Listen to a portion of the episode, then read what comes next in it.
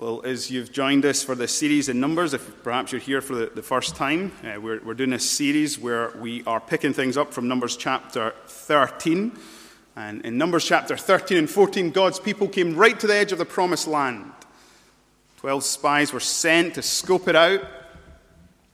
They came back 40 days later with a report. In fact, two reports, a majority report and a minority report. 10 of the spies said, "Yes, the land's flowing with milk and honey, but we cannot go up because the people are like giants." And Moses and Joshua and Caleb said, "No, we can go up because our God is with us."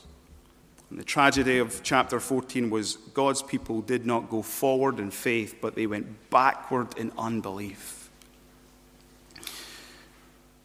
Now, last week, we looked at chapter 15, where God showed grace to his people and reminded them of his promise that the young generation would enter into the promised land.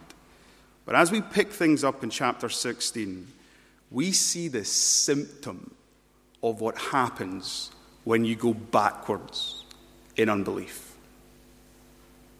When you are not in a spiritual good place, you will rebel against the Lord. You'll grumble, you'll complain. People might be your targets, but at the end of the day, your biggest problem is with the Lord. And in this chapter, we're going to see how God both warns his people that he is holy. And you can't play games with a holy God. But he also encourages his people by reminding them that he is merciful. And anyone who comes in faith and repentance can go forward. At the heart of this passage is the people's rejection of Aaron, the high priest. And in many ways, this chapter prepares us and points us forward to Jesus, the high priest, the great high priest of his people. So as with that in mind, let's look at this chapter. Now, I'm going to divide this chapter in two sections, verses 1 through 40, which we're going to call the South Side Rebellion, because there are two tribes involved in it.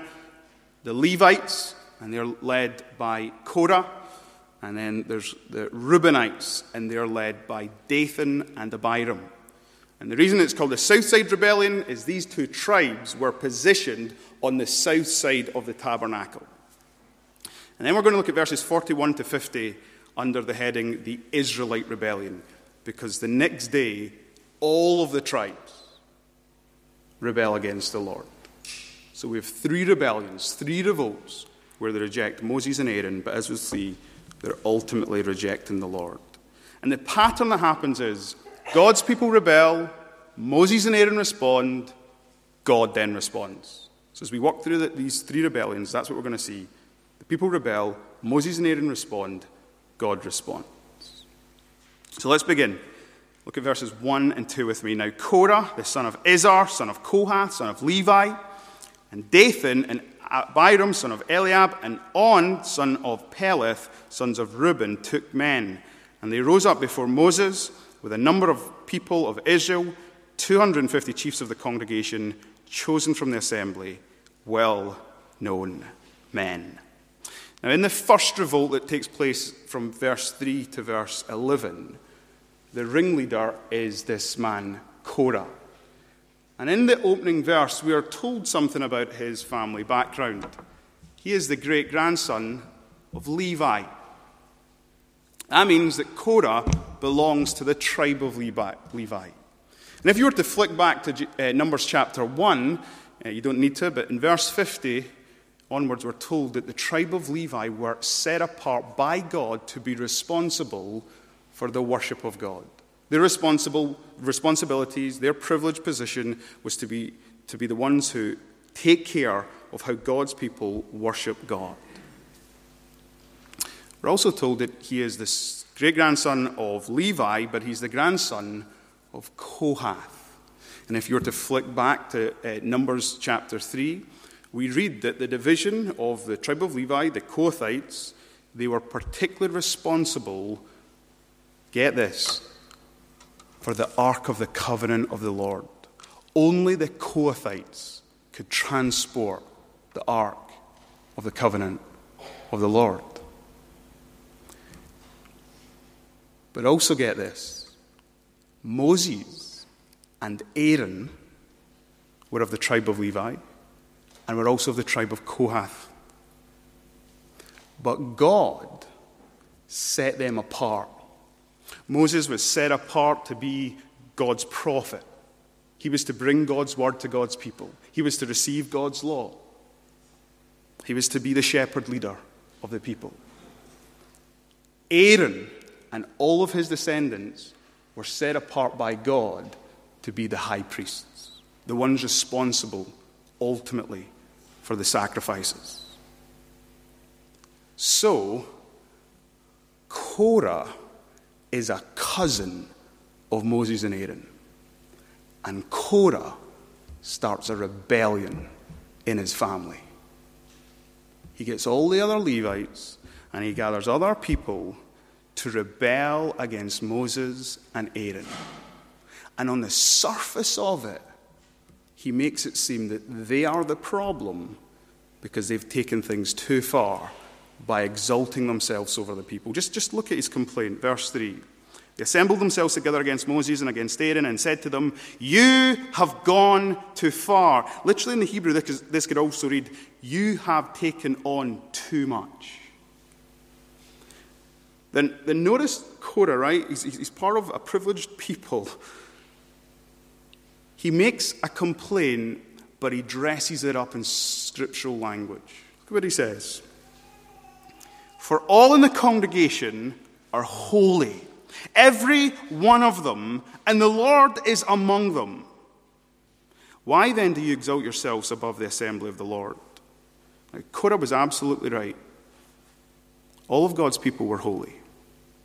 End of chapter 15, God told them to wear put tassels in their clothing. Why? Because God is holy, and they were to be holy. Exodus chapter 19, verse 6, God said this to his people, "You are a holy nation, a kingdom of priests, my treasured possession." So Korah says, "Listen, Moses and Aaron, we're all holy. We're all set apart by God. We're all a kingdom of priests. Why is it you try and exalt yourselves over the people by being the special ones?" Now, the tragedy of Korah's complaint and all the Levites with him was they were lying. Did Moses ever exalt himself over the people of Israel? Remember Exodus chapter 2 and 3. When God says, "Moses, you're going to be my mouthpiece," Moses was the most reluctant leader ever. He made excuse after excuse why he should not be the one to lead God's people. God, by divine constraint, had to make Moses the leader, and he called in Aaron, and Aaron was then later set apart to be the high priest over Israel. So here we've got the cousins of Moses and Aaron, and they're jealous, and they are bitter, and they resent Moses and Aaron. Now, let me tell you what the problem is. These men who should have gone forward in faith when they were right at the edge of the promised land chose to go backwards in unbelief. And you know when you start to backslide as a Christian? You start to become disillusioned with the things of God, disaffected by the ways of the Lord. You start to complain and grumble even about the people of God. Gordon Keddie, in his commentary on Numbers, says this: "If we are not spiritually content, that is in our hearts, then discontented frustration will always fill the gap between our actual situation and our view of where we think things should be." Here's Korah and his companions, and they come because they're so spiritually discontent, and they express their frustration, and they blame Moses and they blame Aaron. They resent the fact that they are privileged to be the leaders of God's people. Now, sadly, this is not uncommon in churches. You know, one of the greatest tragedies you can ever see in life is when a family falls apart and they start fighting each other. One of the greatest tragedies is when in church life, God's family start to fight each other. and people start jockeying for positions, and people start complaining about others. He, she gets more recognition than me. I want recognition. And the tragedy here is that is often a symptom that spiritually we are not in a good place. We've not been going forward with the Lord, but backward in unbelief. In fact, if you just want to do a little heart check right now, if you want to know if you're in a spiritually good place, just examine your past week and ask yourself, how much have you been complaining, moaning, and grumbling about the purposes of the Lord, about the Lord's people? Now, in response to this accusation that's brought against Moses and Aaron, look at how they respond. Here's the response. Verse 4, they fell flat on their faces. That is to say, they got down on their knees and they began praying. So people come to them and they make these accusations, they persecute them with words, they dress it up in scriptural language, and they say, you guys are exalting yourselves over us. And Moses and Aaron's response is to get down on their knees and to start praying. And there's a lesson there for us, isn't it? Isn't there? When we're slandered, when we're rejected, who do you turn to? Don't turn to the people, turn to your God. You don't need to understand what is happening. You don't even still need to understand what is going to happen. What you need to know is that you can be still and know that God is yours, and you can cast yourself completely upon him, knowing that he is in complete control of everything. Your prayer life says more about you than anything else. If you don't pray, it means you're trusting in yourself. If you pray, it's a revelation that you're trusting and depending upon the Lord. Moses and Aaron were not exalting themselves. They were being obedient to the Lord and his purposes. They were seeking to go forward in faith. Now look at what happens, right? In verses 5 and 7, as they get up from prayer, Moses, he now tells Korah and his companions that he doesn't want to decide this matter. He wants the Lord to decide this matter. Are they in the right position? Has God set them as the leaders over God's people? And so here's what he says. He says, I want you, Korah, and all your followers to go and tomorrow morning come back at the tent of meeting, bring a censer, fill it with fire and incense. And let's see if you guys can demonstrate that you are priests like Aaron. Now, if you know Leviticus chapter 10, you know that Aaron had two sons who came to the altar of the Lord and they offered strange fire that the Lord had not commanded, and God struck them down dead. So Moses is saying, in essence, let's do that test again. Let's see if you guys can bring fire and offer it before the Lord, and if you are holy, and if you are true priests. Now, Korah and his companions at that moment should have said, nope, we can't. But they were blind to themselves, they were blind to their sin, and they thought, we're holy, we're a kingdom of priests, we can take this role upon ourselves. Now, I want you to notice that in this, Moses does not try and decide the matter himself. He does not seek to vindicate himself. He does not try and defend himself. He says, let's let the Lord tomorrow decide this matter. In life, we must always let the Lord vindicate us. Now, it's brilliant. At the end of verse 7, Korah's come to Moses and said, you have gone too far. End of verse 7, Moses responds, you have gone too far, sons of Levi. Now, here's another little lesson for us. See the sins that you often see in other people, that you grumble about and you complain about? Be very careful. Because it's often the sin that you yourself are guilty of. You know, my Sunday school teacher when I was a kid used to say, always be careful when you point the finger. And I'm terrible. I'm a Scottish preacher, and we just point our finger all the time. Be careful when you point your finger because there's four fingers pointing back at you. And here was Korah and his companions, and they're saying to Moses, you've gone too far. You've taken on too much. And now Moses says, Korah and your companions, you guys have gone too far. Now look at what he says next. Is it too small a thing for you The God of Israel has separated you from the congregation of Israel. You've got to understand that the tribe of Levi was set apart to bring you near to himself, to do service in the tabernacle of the Lord and to stand before the congregation and to minister to them. That he has brought you near to him and all your brothers, the sons of Levi, with you. God had given the Levites the most incredible position. They served in the tabernacle.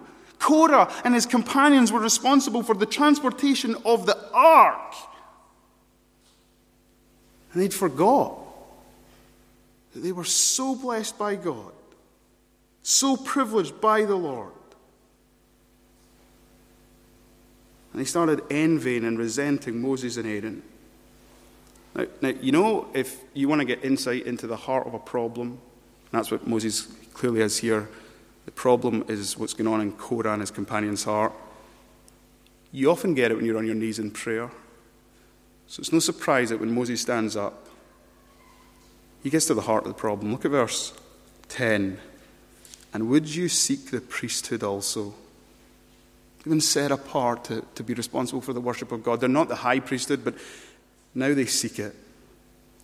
And Moses says to them, therefore it is against the Lord that you and all your company have gathered together. It's not against Aaron, it is against God. You are dismissive of God's purposes for you. What is Aaron that you grumble against him? You know what Moses does here as he responds to this complaint? He exposes Korah and his companions for what their true problem is. They're rebelling against a holy God. You know, when you and I sin, it's exactly what we're doing. We're rebelling against a holy Lord.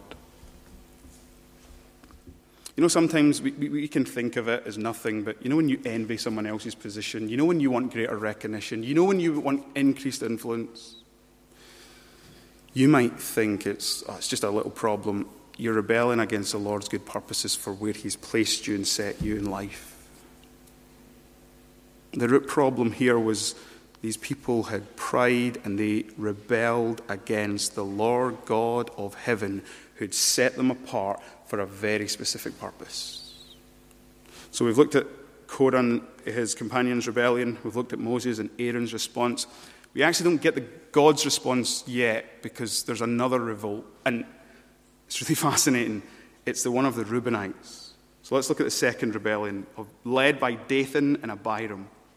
Now, we don't know what happened, but some way it came to Moses' attention that the Levites weren't the only ones who were complaining against him and Aaron. So too were the Reubenites. And so Moses, in verse 12, sends word to the Reubenites, to Dathan and Abiram in particular, to come here.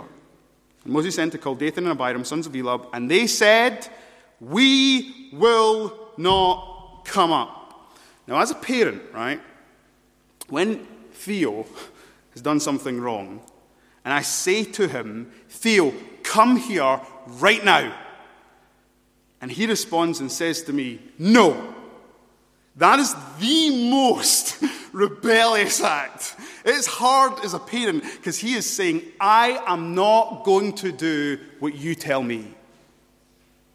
Now, this isn't a childish strop here. This is the Reubenites saying, "No, we reject you as God's appointed leaders over us. We will not come up." This is flagrant, high-handed defiance and disobedience. Now, what they say next is absolutely outrageous. They take upon themselves the opening line of Moses and Aaron, and they say, "Okay, you're saying, is it not a small thing that God had set the Levites apart? Well, hear our complaint. Is it a small thing that you, Moses and Aaron, have brought us up out of the land flowing with milk and honey?" Now, just stop there. Do you realize what they're saying here? They're saying that Egypt was a land flowing of milk and honey. They put on these rose-tinted spectacles, they think back to the past and they say, when we were in Egypt, it was great, it was wonderful, even though it was a concentration camp of enforced labor, and they cried out day after day to the Lord to come and deliver them. They rewrite their history. And then they say, and you've brought us up out of Egypt, the land flowing with milk and honey, to kill us in the desert. Moses, you've led us out here, and your desire is that we die in the desert. And then they add in that you must also make yourself a prince over us. Moreover, you have not brought us into a land flowing with milk and honey. Now they're referring to the fact that Moses has not brought them into the land of Canaan, nor given us inheritance of fields and vineyards. Now, this again is just flagrant disobedience. What was the reason the people of God did not enter the promised land, the land flowing with milk and honey? They chose not to go forward in faith themselves, but to go backwards in unbelief. And now they're putting the blame on Moses? It's interesting how people who rebel against the Lord can easily start rewriting history.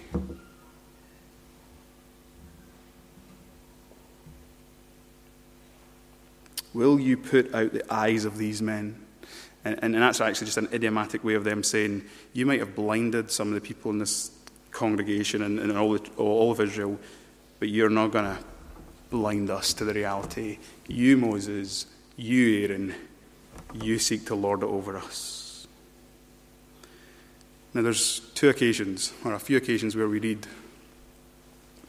that Moses was angry. One of them we'll come to in Numbers, and it's a tragic occasion.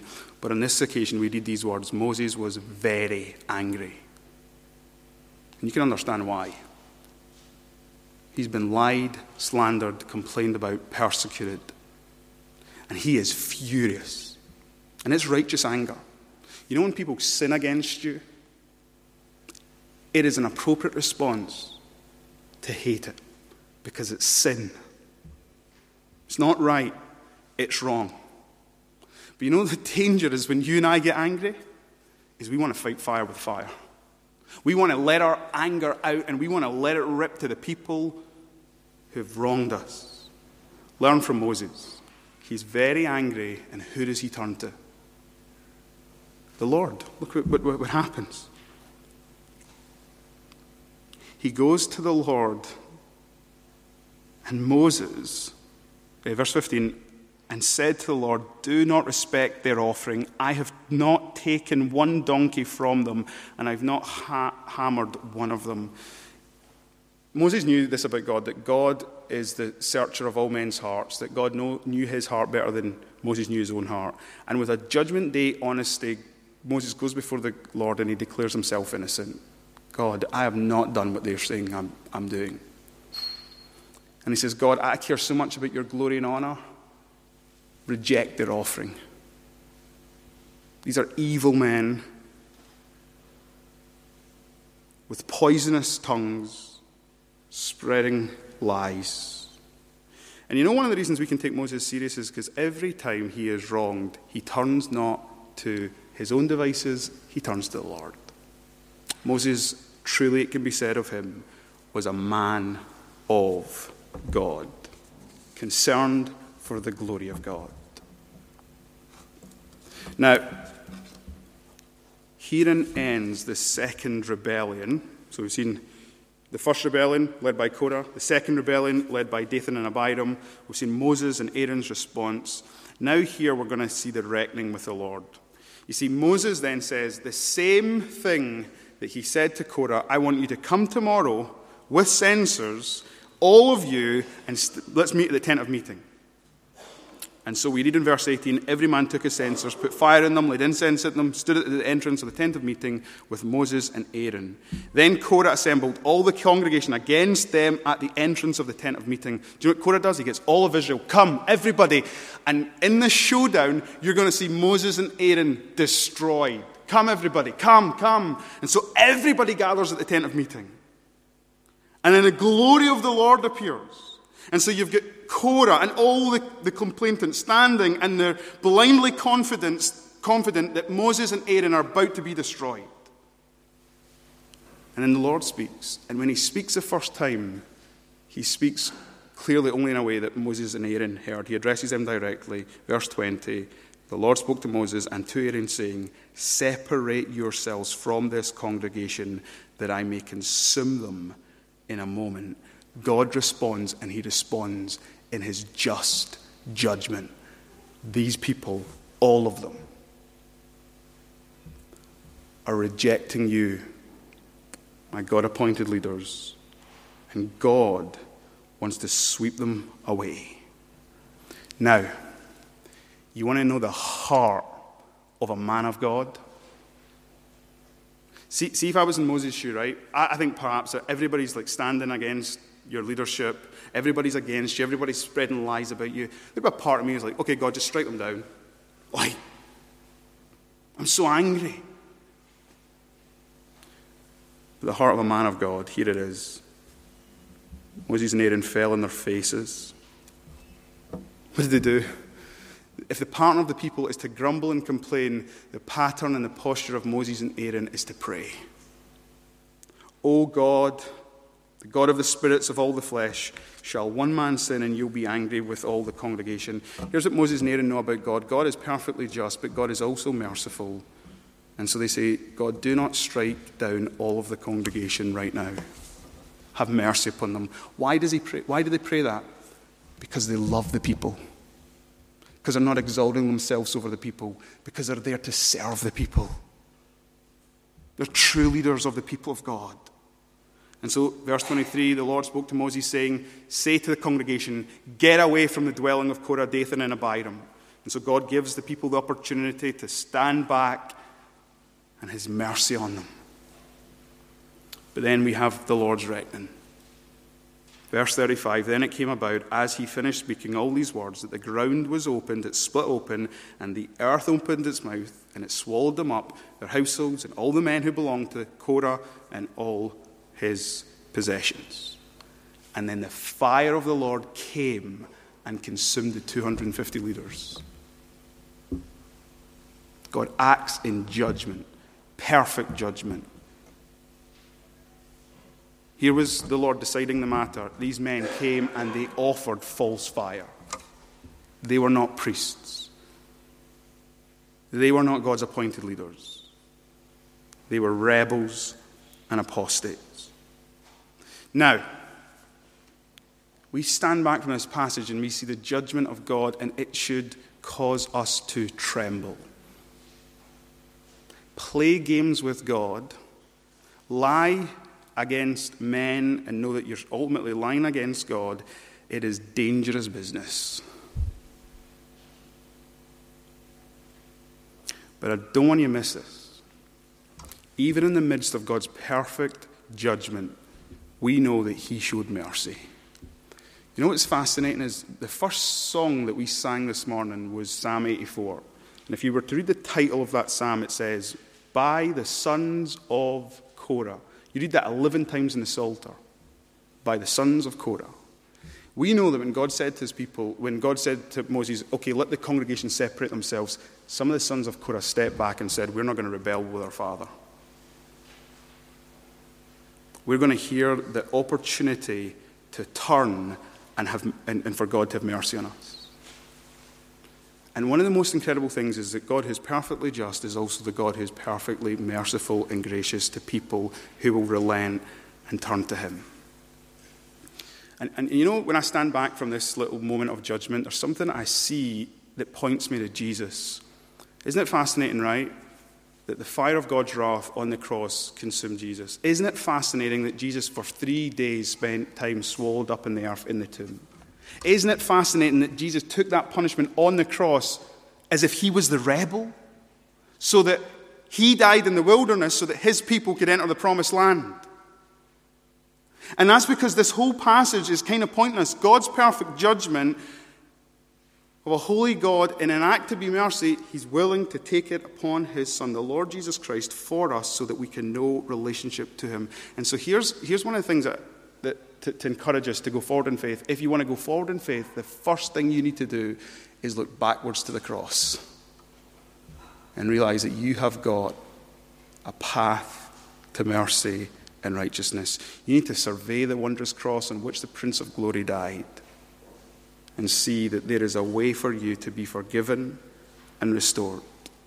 Now, we saw this last week. I need to move very quickly because time is gone. But in verses 36 to 40, God says to Eleazar, one of the sons of Aaron, who's going to feature prominently in the story to come, now go into the fire and take all the censers, bring them back, hammer them, put them on the altar, so that when everybody sees the altar, they'll know visually you don't play games with God. Only the descendants of Aaron will offer sacrifices. God's really kind to his people. He gives us visual reminders so that we will never forget his glorious purposes. The cross, the Lord's Supper, baptism. But then we get to the final section, verse 41 to 50, and very quickly, time has escaped us, but I need you to see just how sinful the people of God were.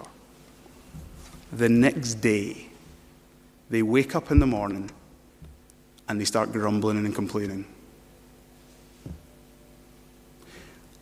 And they grumble and complain against Moses and Aaron, and they say, you men killed the people of the Lord. Do you know what they say? Those guilty men were innocent, and you, Moses and Aaron, you're guilty. And again, it is sheer defiance. You would think they'd learned the lesson of Korah and his companions, but here's the thing, if history teaches us anything, is that we never learn from history, not even church history. And God's people make the exact same mistake, they repeat the exact same pattern, they grumble, they murmur, they complain, and here's the reason, it's because they didn't go forward in faith, it's because they've been going backward in unbelief. And so, what does Moses and Aaron do? How do they respond? They repeat the pattern. They fall down on their knees and they pray. Now, here's the thing. God has started already, as they are down on their knees, to execute his judgment. He sends a plague among the people. Moses turns to Aaron on his knees and he says, Aaron, the high priest of God's people, get up. Put fire and incense in your censer, run into the middle of the people, and make atonement. And so here's this visual picture. Aaron runs into this plague-stricken congregation, and it says there, he stood between the living and the dead. 14,700 people died of the plague. But as Aaron stood in the middle as the high priest, he made atonement. That is, literally, he turned the wrath of God away from the people in his actions, so that all of the congregation of Israel were not consumed in a moment. So we see it again. God's response is judgment and mercy, and his means as a mediator is his high priest. Now, I don't know about you. When I study that last passage, all I can do is think about Jesus, who stands between the living and the dead. All I can do is think about the one who came to die in the place of his people to avert the wrath of God so that we don't need to face what we truly deserve. You see, Aaron lays the groundwork for Christ's high priesthood. But when you read the book of Hebrews, we see that Christ is not a priest in the order of Aaron. He's a high priest in the order of Melchizedek. Because he's a far greater, far better high priest than Aaron ever could be, as amazing as Aaron's moment was here. Christ, by his perfect life, his death, his resurrection, his heavenly intercession, he has opened up a new and living way for you and for me, if we turn in faith and belief, to come right into the very holy presence of God. This morning, brothers and sisters, we sit in the presence of a holy God who searches all our hearts, who knows all our rebellions. And here's the call. Is your faith firmly fixed in Jesus Christ, the high priest? If it's not, you will face God's judgment. If it is, you will dwell in his presence forevermore. And so the invitation is to come. Come and survey the wondrous cross in which the Prince of Glory died. Come and see what your holy God did for you. Let's pray.